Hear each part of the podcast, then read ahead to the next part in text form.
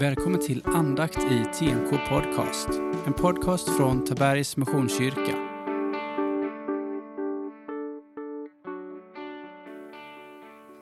Jag heter Daniel Lundstedt och är en av församlingens pastorer. Välkommen till våra andakter. Vi fortsätter vår läsning från Johannes evangeliet. Vi är vid Johannes kapitel 11, verserna 45 till 57. Lyssna. Många av judarna, de som hade gått ut till Maria och sett vad Jesus gjorde, kom till tro på honom. Men några av dem gick till fariseerna och berättade vad Jesus hade gjort.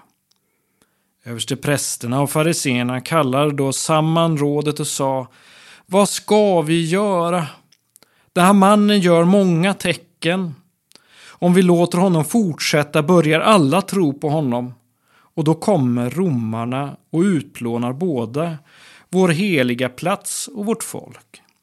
En av dem, Kajafas, som var överste präst det året, sa till dem Ni förstår ingenting. Ni fattar inte att det är bättre för er att en enda människa dör för folket än att hela folket går under.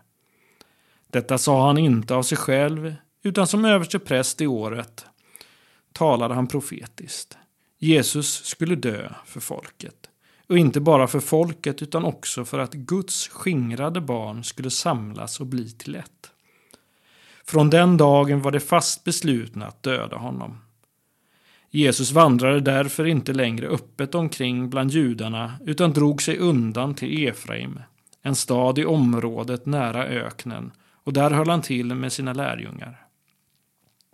Judarnas påskfest närmade sig och många gick från landsbygden upp till Jerusalem före påsken för att rena sig. De sökte efter Jesus och sa till varandra där de stod i templet. Vad tror ni? Kommer han verkligen inte till högtiden? Men översteprästen och fariseerna hade gett befallning om att den som kände till var Jesus fanns skulle anmäla det, så att de kunde gripa honom. Johannes har före vår text lagt sista argumentet i debatten om vem Jesus är. Och i och med uppväckandet av Lazarus från de döda så påpekar Johannes att Jesus är den som uppväcker folk från de döda. Han är den som verkligen ger liv. Och detta under som man då skulle kunna tro skulle vara det klimax där alla bara skulle falla ner inför Jesus och tillbe. Ja, det möter inte de styrandes hjärtan. Då är de mer rädda för att förlora makten. Det är som om de utropar så här ska det vara, våga inte förändra något, vi har det bra som vi har det.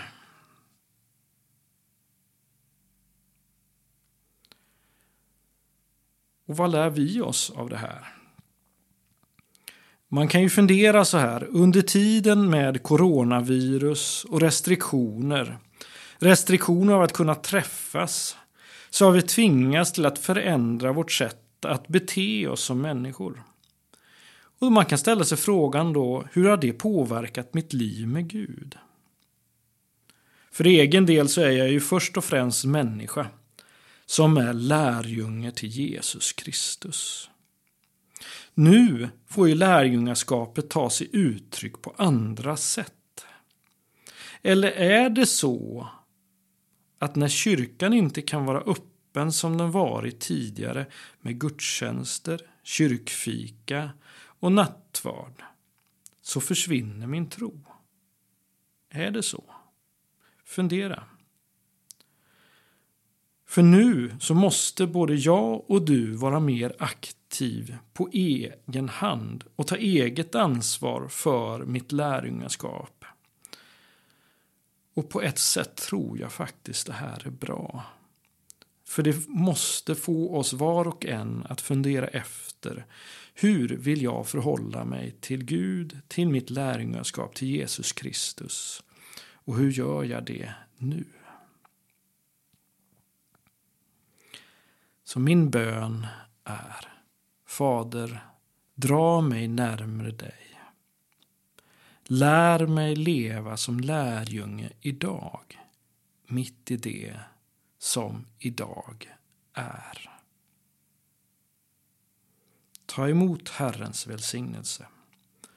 Herren välsigne dig och bevare dig.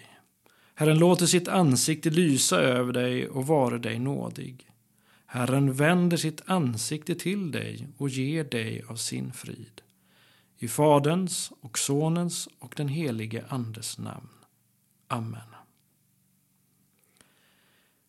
Ja, det är en utmaning att finna sätt att behålla tron idag och att utvecklas i tron. Min utmaning till dig är hitta sätt att göra detta. Och min råd är fortsätt fylla ditt liv med Bibelns ord.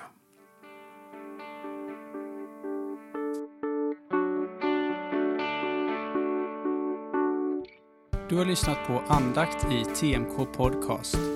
En podcast från Tabergs Missionskyrka.